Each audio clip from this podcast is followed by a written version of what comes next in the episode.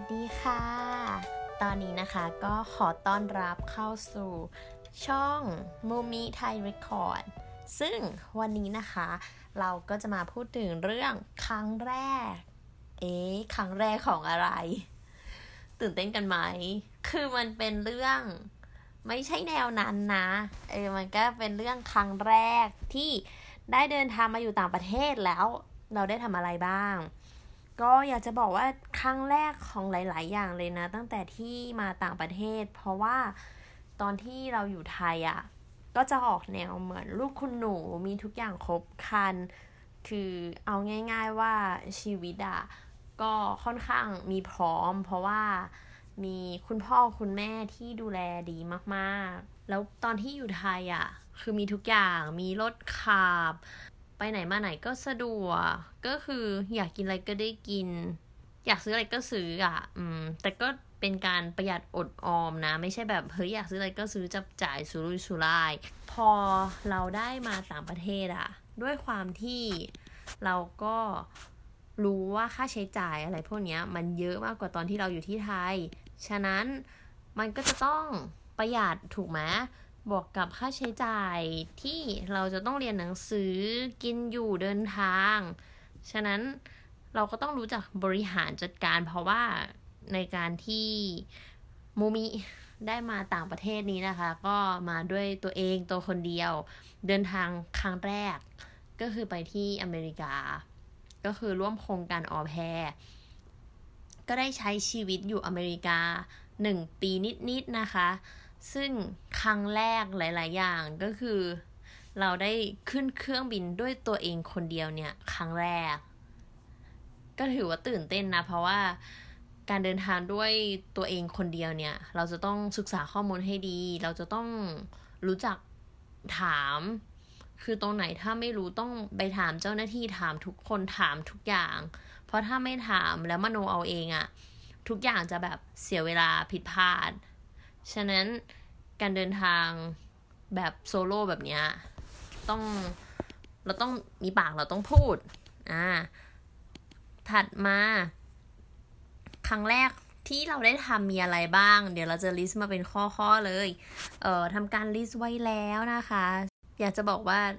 อย่างที่บอกว่าเป็นลูกคุณหนูมาก่อน ฉะนั้นเรื่องทำอาหารปอกผลไม้อะไรพวกนี้ไม่เป็นเลย แล้วเดินทางด้วยรถบัส ก็มีประสบการณ์บ้าง แต่ก็ไม่เยอะ แล้วพอได้มาอยู่ที่นี่ใช่ไหมคะ เราก็ต้องเอ่อดำรงชีพด้วยตัวเองทั้งหมด ฉะนั้นครั้งแรกหลาย ๆ อย่างที่ได้ทำก็คือหนึ่งได้เดินทางคนเดียว มีการเดินทางคนเดียวเนี่ย สิ่งที่สำคัญที่สุดคือเราจะต้องพกอุปกรณ์บางอย่างที่สำหรับป้องกันตัวด้วย อย่างส่วนตัวเนี่ยจะมีเป็นพวงกุญแจที่ พกพาเอาไว้ แล้วถ้าเกิดมีเหตุฉุกเฉินเนี่ยก็คือดึงพวงกุญแจเนี่ยมันก็จะมีเสียงร้องแบบดังมากๆ ซึ่งคนทุกคนก็จะสนใจมาที่เรา แล้วเราก็สามารถเรียกร้องความสนใจหรือต้องการความช่วยเหลือ เราก็สามารถเเขาเรียกไงอะคือคนก็จะเห็นอะเขาจะสังเกตมาที่เราเพราะว่าเสียงมันจะดังมากเหมือนอารมณ์เหมือนนกหวีดอะไรพวกนี้ค่ะ อืม ถือว่าปลอดภัยไว้ก่อน แต่ยกตัวอย่างของเพื่อน เรานะ เขาพกเป็นสเปรย์อะสเปรย์ขวดค่อนข้างใหญ่เหมือนกัน ก็เหมือนเอาไว้ฉีดหมีหรือฉีดสัตว์ละดุร้าย ถ้าเกิดไปเจอสัตว์อะไรพวกเนี้ยเออ ก็ถือว่าเป็นไอเดียอีกไอเดียหนึ่งที่ดีนะ เหมือนอารมณ์พกสเปรย์พริกไทยอะค่ะ นับว่าเหมาะกับผู้หญิง เดินทางคนเดียวก็ควรจะมีพกไว้ โอเค อะ ถัดมา ครั้งแรกทำอะไรอีก ก็ได้ทำงานกับชาวต่างชาติ พูดถึงว่าการทำงานกับชาวต่างชาติอะเราต้องปรับวัฒนธรรม ปรับพฤติกรรม ปรับเยอะเหมือนกัน เพราะว่าเอ่อที่มาทีแรกใช่ไหมไม่คิดว่าตัวเองจะเป็น culture shock culture shock ก็คือการเขาเรียกเอ่อเหมือนวัฒนธรรมที่แตกต่างอะ่ะมันทำให้เราปรับตัวไม่ได้ ไม่เคยคิดว่าตัวเองจะเป็นแบบนั้น แต่พอได้มาทำงานที่แรกที่ต่างประเทศอะ่ะก็แบบเฮ้ยมันเกิดขึ้นนะมันเกิดขึ้นกับเราอะ่ะ คือไม่น่าเชื่อ เพราะว่าคนไทยอะเป็นเป็นคนที่จะมีนิสัยเอ่อขี้เกรงใจ มีอะไรบางทีจะไม่ค่อยพูด ฉะนั้นน่ะ เวลาทำงานกับชาวต่างชาติอะเขามีอะไรเขาพูดตรงๆ แล้ว เออมันทำให้เราอะ ได้เรียนรู้ แล้วก็ปรับเป็นคนที่มีอะไรต้องพูดต้องบอก อืม อ่า ถัดมา อันนี้แบบเด็ดมากพูดเลย คือการที่ เราต้องการสั่งซื้อของใช่ไหมคือมาต่างประเทศเราต้องเปิดบัญชีธนาคาร เราซื้อของถ้าเกิดมันมีปัญหาเราต้องโทรติดต่อเขา ก็จะมี Amazon แล้วก็เป็นธนาคารที่เราโทรรศัพท์เข้าไปหาเขาแบบ call center อะแล้วพวก call center อะช่วงแรกที่เรามา มันก็ยังไม่เก่งภาษาใช่ปะแล้วพอเราโทรไปปรึกษา โทรไปสอบถามเงี้ย ก็มันจะต้องระบุตัวเลขอะ สมมติโทรไปวันโทรไปหาธนาคาร เขาก็จะให้ระบุตัวเลขว่าเลขบัญชีของคุณเลขอะไรคะ เราก็จะแบบ one two three four five พูดเป็นสำเนียงภาษาไทยอะแล้วทุกครั้งที่พูด ทางเจ้าหน้าที่ก็จะแบบฮะเธอพูดเลขอะไรหรอ ขออีกทีได้ไหม พูดเยอะมากๆ แล้วทั้งๆทที่พูดแบบพยายามให้มันชัดแล้วอะแบบที่ที่หรือแบบ four five มันก็ไม่ใช่ แต่สิ่งที่ถูกต้องอะคือมันจะต้องแบบให้ได้สำเนียงเขาหน่อยแบบ one two three four five ประมาณเนี้ย แล้ว มันก็ทำให้เกิดกระบวนการเรียนรู้ว่า อ๋อ ถ้าเราจะพูดตัวเลขให้ถูกเนี่ย มันจะต้องแบบนี้นะ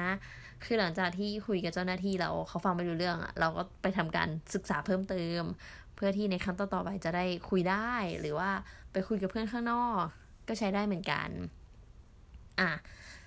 ต่อมาที่ได้เรียนใช่ไหมก็คือ การเลี้ยงเด็ก เลี้ยงเด็กต่างชาติ เราก็จะต้องพูดเป็นภาษาอังกฤษ ซึ่งการเลี้ยงเด็กต่างชาติกับเลี้ยงเด็กไทยอะมีความแตกต่างกันค่อนข้างเยอะมากๆ คือเลี้ยงเด็กต่างชาติอะเขาจะสอนให้เด็กอะทำทุกอย่างเป็นด้วยตัวเอง เขาจะสอนคือเขาจะต้องมีตารางมีการพัฒนาสมองตลอดเวลา ไม่สามารถแบบปล่อย ปล่อยแบบแค่เล่นไปวันๆได้ คือมันดูไม่มีอะไรเลย อืม การการเลี้ยงเด็กที่นี่เขาค่อนข้างใส่ใจ พูดง่าย ๆว่า เออเหมือนเด็กคืออนาคตของชาติที่เขาใส่ใจจริง ๆอะ่ะ ก็เอามาปรับใช้ ถ้าเกิดใครที่สนใจมีลูกในอนาคตอะไรเงี้ย แนะนำนะว่าการที่ได้มาออแพรครั้งหนึ่งมันทำให้ได้เรียนรู้วิธีการเลี้ยงเด็ก ในอีกรูปแบบหนึ่งที่แตกต่างจากเมืองไทย แล้วครั้งแรกที่เลี้ยงเด็กใช่ป่ะ แล้วมันจะมีสิ่งที่ต้องพาเด็ก ฝึกเด็กในการฉี่ เป็นครั้งแรกที่ต้องฝึกเด็กแล้วแบบโอ้โหไม่นึกว่ามันจะ คือคิดว่ามันก็น่าจะง่ายเออสิ่งสำคัญก็คือเราต้อง มีแผนแบบแผนว่าทุกๆห้านาทีนะ ต้องแบบถามเด็กว่าฉี่ไหมฉี่ไหมแล้วก็ต้องปล่อยให้เด็กอะ่ะ ไม่ใส่พอออม แล้วถ้าเกิดเด็กฉี่เราก็จะต้องแบบทำหน้าแบบอ๋อไม่ไม่ค่อยโอเคเลยเนาะแต่ว่าจะดุเด็กไม่ได้นะ แต่ถ้าเกิดเด็กอะ่ะ ฉี่ในเอ่อโถส้วมอะเขาไม่เขาไม่ได้โถส้วมดิมันเป็นโถเด็กอะ เออถ้าเด็กอะฉี่ในนั้นเงี้ยก็จะแบบโอ๋อดีจังเลย เก่งจังเลย คือที่นี่เขามีวัฒนธรรมที่เหมือนสนับสนุนว่าแบบ เฮ้ย เธอทำดีอะเขาก็จะชมชมเยอะมาก มาอยู่ที่นี่คือโหชมไม่ขาดปาก ค่ะ อะ ต่อมาอะไรครั้งแรกอีกทำพิซซ่าตั้งแต่กระบวนการครั้งครั้งเขาเรียกอะไรอะ step แรกเริ่ม ตั้งแต่เอาแป้งผสมแป้ง มาม้วนบดทำหน้าจนเสร็จทั้งชิ้นอะพิซซ่าทำเป็นแล้ว ต่อมาเออตอนนั้นเราไปอยู่ที่แคลิฟอร์เนีย เราก็ไปอยู่ที่ซานฟรานซิสโกใช่ปะเราอยากจะบอกว่าบรรยากาศของเขาว่าดีมาก ครั้งแรกที่เราประทับใจในสิ่งที่ได้ทำก็คือ เราได้ปั่นจักรยานรอบเมือง คือเมืองเขาอะมันปลอดภัยเวลาที่เราปั่นจักรยาน แล้วก็ไปตามท้องถนนนะคือถ้ารถเขาเห็นจักรยานปั่นอยู่อะเขาจะชะลอลง แล้วเขาก็จะขับหลบแบบหลบพื้นที่ให้เราอะเหมือนเอียงออกไปหน่อยนึงอะเพื่อที่เขามั่นใจว่าถ้าเกิดจักรยานล้ม หรือจักรยานเบี่ยงซ้ายเบี่ยงขวา ก็จะปลอดภัย คือรู้สึกว่าแบบ เออเมืองเขาดูแล คนเขาใส่ใจกับท้องถนนใส่ใจกับคนขับคนอื่น ชีวิตปลอดภัยแน่นอนสำหรับในการไม่ว่าจะปั่นจักรยานไปไหนก็แล้ว แต่แล้วเมืองที่ซานฟรานซิสโกอะคนปั่นจักรยานก็เยอะเหมือนกัน แต่เขาก็จะมีกฎหมายนะ ว่าจะต้องใส่หมวกกันน็อกด้วย ซึ่งคนหลาย ๆ คนก็เคารพกฎหมายก็จะมีในส่วนของบางจุดที่เขามีจักรยานสำหรับให้นักท่องเที่ยว ซึ่งตรงนั้นอะ เขาบางทีก็จะไม่มีหมวกกันน็อก แต่ก็ เพราะว่าทุกคนเขารู้ว่าตรงนั้นเป็นแหล่งท่องเที่ยวเนาะเขาก็เลยเหมือนกับหยวนหยวนกันไป อืมอะ แล้วสิ่งไหนอีกนะอ๋อที่ประทับใจอีกอย่างหนึ่งก็คือเราได้เล่น sailing ซึ่งตรง sailing อะ มันจะอยู่ตรง Sausalito Sausalito อะ ถ้ามองข้ามไปอะ ก็คือสะพาน Golden Gate Bridge ก็คือสะพานสีแดงในซานฟรานซิสโกที่โด่งดังมาก ๆ ที่สุดติดท็อป 10 อันดับโลกมั้ง น่าจะใช่ อืม แล้วเราได้เล่นแซลลิง แล้วในการแซลลิงใช่ปะ เราก็นึกว่าเป็นการนั่งเรือไปเฉย ๆ เพื่อแบบล่องเรือเล่น มันเป็นเรือใบอะแล้วทีนี้สิ่งที่เราได้เรียนรู้ครั้งแรกก็คือ อ๋อแซลลิงเนี่ย ตรงฐานใต้เรือน้ำหนักมันจะเยอะมาก แล้ว ตอนที่เราอยู่ในเรือใช่ไหมแล้วมันต้องโยกเรือใบ เขาเรียกไอ้มันจะมีเชือกเพื่อควบคุมทางเรือควบคุมใบที่มันเป็นเขาเรียกอะไรใบเรือข้างบน อะนั่นแหละ ก็คือมันจะมีช่วงหนึ่งที่มันโยกจนเหมือนอารมณ์เฮ้ยเรือมันจะคว่ำปะเนี่ย แล้วเราก็กลัวมาก แต่ว่าคนที่เขาคุมเรือ เขาก็บอกว่ามันไม่มีทางยังไงก็ไม่มีทางล่ม คือมันก็จะเอียงสุดจนแบบโอ้โห แทบน้ำจะเข้า อะ แต่น้ำมันก็กระเด็นนิดหน่อยๆนะ อืม มันตื่นเต้นดี คือโคตรเจ๋งอะพูดเลย อะ ต่อมา สิ่งที่ได้ทำอีกหรอ อ๋อตอนที่เราเข้าไปในบ้านครั้งแรก ได้ได้เข้าไปพัก คือที่นอนของที่นี่อะมันนุ่มแบบเหมือนนอนโรงแรมเลยอะ มันจะไม่มีแบบที่นอนแข็งๆให้เรานอนเลย ที่นอนดีมาก หมอนก็ดี ถ้าเราเลือกแบบดีๆหน่อยอะราคาก็ไม่แรงนะ คือเหมือนเขาผลิตมาเพื่อให้คนนอนจริง ๆ ไม่เหมือนแบบนอนไปแล้วปวดหลังหรือเป็นแบบกระดาน รู้สึกประทับใจกับสิ่งของที่เขามีมาก แล้วก็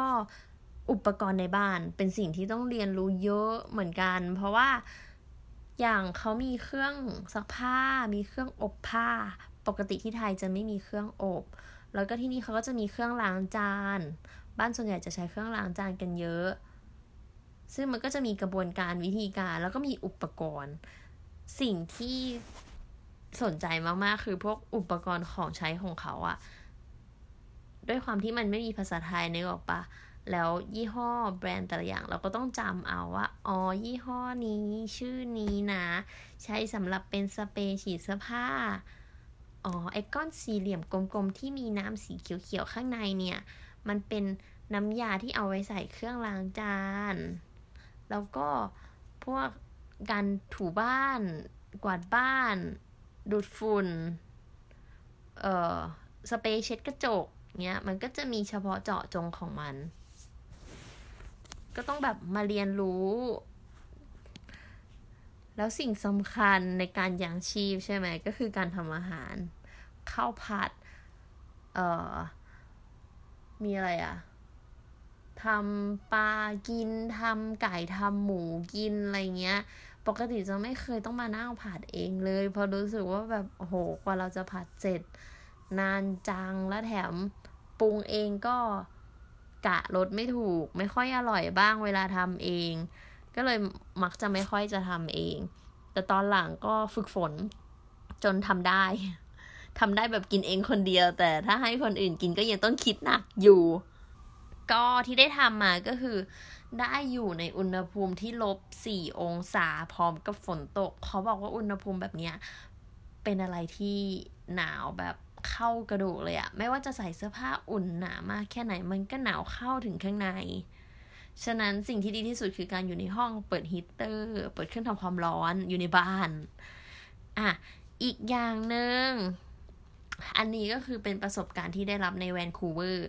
ก็คือมันจะมีศูนย์ community center ก็คือเป็นศูนย์ศูนย์เอ่อที่ทุกคนสามารถมาใช้งานได้ มันก็จะมีห้องสมุด มีฟิตเนส มีสระว่ายน้ำ ซึ่งตรงที่ชอบที่สุดก็คือ การที่มันมีสระว่ายน้ำ แล้วข้างๆ ก็มีตู้ซาวนาแล้วอีกนิดหนึ่งฝั่งข้างข้างก็จะมีเป็นอ่างแช่น้ำร้อน คือแบบในหนึ่งวันฉันได้ทำครบเสร็จ แบบไปไว่ายน้ำหนึ่งชั่วโมง เสร็จแล้วก็ไปตู้อบซาวน่าประมาณ 10 นาที 15 นาที พอตัวเริ่มแห้งก็ไปแช่น้ำร้อนประมาณ 15 นาที เสร็จแล้วก็อาบน้ำกลับบ้าน คือแบบโอ้ยชีวิตโคตรดีแล้วที่สำคัญนะราคาไม่แพงด้วยถูกมาก คือแบบในเรื่องของร่างกายสุขภาพการออกกำลังกาย ทุกอย่างเขา support ให้หมดเลยอะประทับใจหลาย ๆ อย่างที่ได้มีครั้งแรกหลังจากที่มาต่างประเทศนะคะ ก็ใครที่สนใจแนะนำคือชีวิตที่ได้มาอยู่ต่างประเทศอะมันได้ทำอะไรหลาย ๆ อย่างครั้งแรก มันทำให้ได้ใช้ชีวิตด้วยตัวเองจริง ๆ คือถ้าใครที่อยู่บ้านแล้วแบบมีคนคอยดูแลตลอดเงี้ย พอมาอยู่ที่ต่างประเทศ แล้วถ้าเกิดต้องดำรงชีพอยู่ตัวด้วยด้วยตัวเอง มันทำให้เราเติบโตเป็นผู้ใหญ่มากขึ้น เรียนรู้มากขึ้น แล้วก็ได้ได้รู้ว่า เออ